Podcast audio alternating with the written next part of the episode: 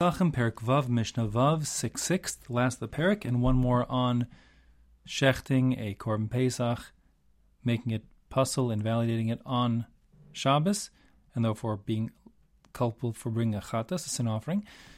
So, for one to be liable for a chatas, he has to do an avera b'shogeg. B'shogeg means that his act was intentional, but his violation of Shabbos was unintentional. He didn't realize what he was doing was forbidden. Meaning he maybe forgot it was Shabbos, he forgot this, or didn't realize this particular act was forbidden on Shabbos, etc. If there are circumstances beyond his control, meaning that he either couldn't simply couldn't do better, or his act was an expression of his own will, his violation was an expression of his own will, so then that person is not called a shogig but an ones. An ones means someone who is um, circumstances beyond his own will or on his own control. So in such a scenario, if a person was an ones, so then he would not be liable for a korban pesach. Okay, so the basic point of our Mishnah here is if one slaughters a korban pesach, if the korban even b'dieved after the fact is pasul, invalid, then he'll be liable for a chatas, assuming he could have done better if he would have tried harder. If there were circumstances totally beyond his control, then even if he slaughtered the korban pesach and it turns out it was invalid, he will not be liable for a chatas. Mishnah says inside, ochlav. If a person on Erev Pesach, which falls out on the Shabbos, shechts the korban pesach, and he has in mind that the people who are going to be distributed to this korban pesach are people who are unable to eat from its meat as we explained in the previous parak, that means they're either too old or too sick or too young, unable to eat even a kazayas. So if all the people who he's having in mind to shechta for, if none of them can eat a kazayas, then the korban is invalid. And same goes vishlo lemenuyav. If he has in mind that all the people who will be participating in this korban are not people who are pre-registered on it, or he has, let's say, no one in mind. He says, you know, it's the Chabad house brings a korban pesach, and they say shech this one for whoever shows up to our Seder unexpectedly. No, those are not manuyav, they weren't appointed and registered ahead of time, and therefore such a korban would be invalid. La arelin, if everyone who is shechting for are all uncircumcised, even if they are rightly so uncircumcised, meaning let's say, for example, they had a patur, they're exempt because they come from a family of hemophiliacs and the, his previous brothers died from from bris milah. Even so, he's an arel, he may not participate. So, if all the people who are to be intending to when the Kohen shechts his animal, having in mind all those people, if they're all arelim, none of them have been circumcised, the Korban Pesach is invalid. And finally, Vila Tamean, if all the people who he has in mind are Tame, meaning they're unable to participate in eating the Korban Pesach. So in all those four scenarios, since none, no one's going to be able to eat this Korban Pesach, the Korban Pesach is pasul, and since it's invalid, he's shechted for nothing, and one is over the Doraisa of Shchita, which is taking the life of a creature, um, on Shabbos, which is forbidden. And since he did it to Bishogeg, he did it not realizing that one of these things were in play. He didn't realize that he was doing a Isser Shabbos and this would make it pasul. Then he's chayiv, he's obligated to bring a chatas, sin offering. You might ask, a general rule when it comes to being liable is kolam makalkel, if a person does a destructive act as opposed to a constructive act on Shabbos, so then he's pat for being a chatas. And if you're taking a nice sheep and you're rendering it pasul and useless, so why is that not called makalkel, and therefore you're only in d'rabbanan territory and would not be culpable for a chatas? The answer is because, first of all, every animal, every and here the case are you know goats and sheep, so they're all um, on a one way have a one way ticket to becoming a nevela, a carcass that conveys tuma. The way you can save a goat or sheep from becoming a nevela and a source of tuma is by making it a shchuta, slaughtering it. If you slaughter it as per the Jewish ritual law, as shchita goes, lalacha, so you've saved it from becoming a nevela. It won't become a nevela. It's a shchuta. Will never convey tuma. So that's an improvement. So that alone would be considered no longer a makalkal. Shchita as an improvement in all events. Moreover, in, in, this particular case, so in this scenario we have here, if a person shechted this goat, let's say, and he had in mind people who none of them could eat the goat, it's pasul, but the goat actually has some level of kashrus to it, in as much as if the emurim from this animal were put on the mizbeach, so it's kosher enough after the fact to not require you taking down the emurim. So there's some level, meaning you don't have to remove those sacrificial parts from the altar. So that means on some level it's a little bit kosher, and that means it's sort of a, some level of improvement. That'll be enough then to make it not makalka for both those reasons.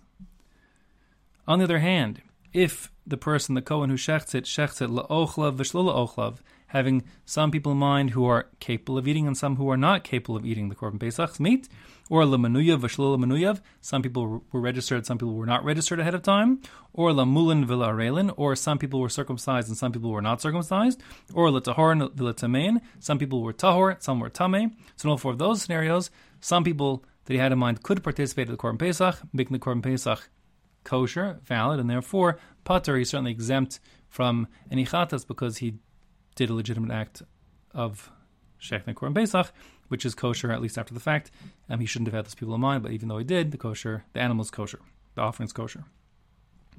Now, shechato, what happens if he slaughters the Korban Pesach? V'nimtza ba'al After the fact, he discovers that this animal is a balmum and has a blemish which renders it forbidden to be brought as an offering.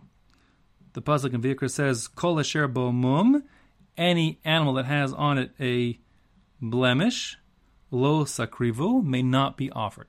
So if it has one of the blemishes that are actually enumerated in Maseches Bechoros in the sixth parak, see over there, like for example a wart or cataract or a split or whatever, um, in its lip and that kind of stuff, so the animal is considered imperfect and cannot be brought as a korban. So if he does that, he'll be liable because he made a mistake, slaughtering an invalid offering.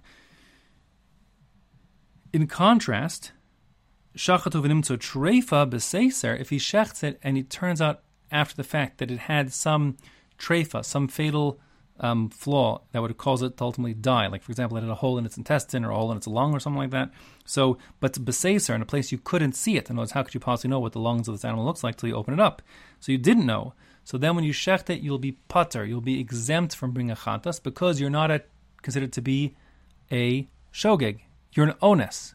You didn't, you couldn't have done better. Circumstances were under control.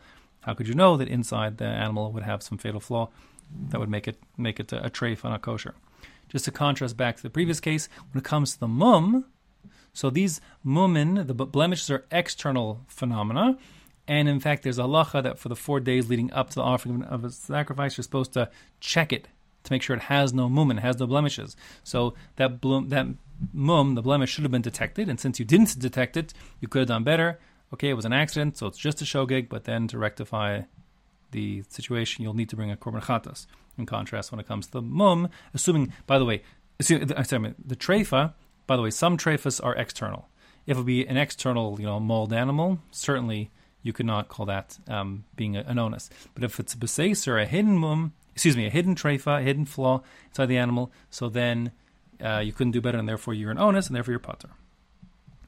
Shechato v'noda lamosh v'noda. First, this Kohen shechts this Korban Pesach. Venoda, after the fact that he after he shechts it, he comes to learn shemashchu habalim es yadam, that the people who originally had been the owners, the people who were you know registered for this particular animal, they um, withdrew from that animal. Literally, mashchu yadam means like they pulled their hands away, but it means they found the animal they liked more, so they withdrew their registry on this particular animal and they registered for a different animal. And per- people are actually allowed to do that on before the uh, Korban Pesach is offered. It's before it's shechted, anyways. Um, but if everyone is Moshech Yadam, everyone withdraws from this particular animal, there's no one left on it, so then it's not valid as a Korban Pesach. So now, if the Kohen shechted it for them, this will be invalid Korban, and therefore he has now been Machal Shabbos inadvertently. But, as we'll see in a second, what was he supposed to do? He has a he can go on the chazaka, their basic presumption that the karbanos that are delivered to him to shecht in the Beis Mikdash on Erev Pesach are kosher animals for shechita. How is he supposed to know who is or is registered on it? And therefore, he was in his rights to go and shecht it, and therefore he'll be considered an onus. The circumstances were totally beyond his control, so we'll see in a moment he'll be exempt from being a, chatas. So the cases here again: number one, um, if they're mashchu yadeim, if the the owners um, they withdrew from the registry, osha mesu, or if all the owners people who registered on the animal, they all died prior to the shechting of the animal. So now it's again has no owners, and therefore it's invalid. But he is an onus because how do you know that? And same goes shenitmu if all the people in that family who were registered on this particular animal became tame. Again, they're invalid persons, and therefore this offering is not valid for them. But the Kohen who shechted it on their behalf, how was he supposed to know? In all those cases, that Kohen is patur, he, he when he slaughtered it, he he was within his rights to assume that it was a legitimate animal for shechting, and therefore, although he was machal Shabbos, it was he was an onus. It was circumstances beyond his control. I keep on saying the Cohen slaughters it. Don't forget that um, you don't need to be a Cohen to slaughter any korbanos, and the custom in general was that the Bailim, the owners, um, were the ones who shechted the korban pesach typically because they're just too many need too many people um, to get this done quickly. Um, but nevertheless, I use the example of a Cohen in, in this Mishnah because obviously it becomes nonsensical or complicated if the Bailim are shechting. How could it be that the Bailim withdrew his hands, etc.?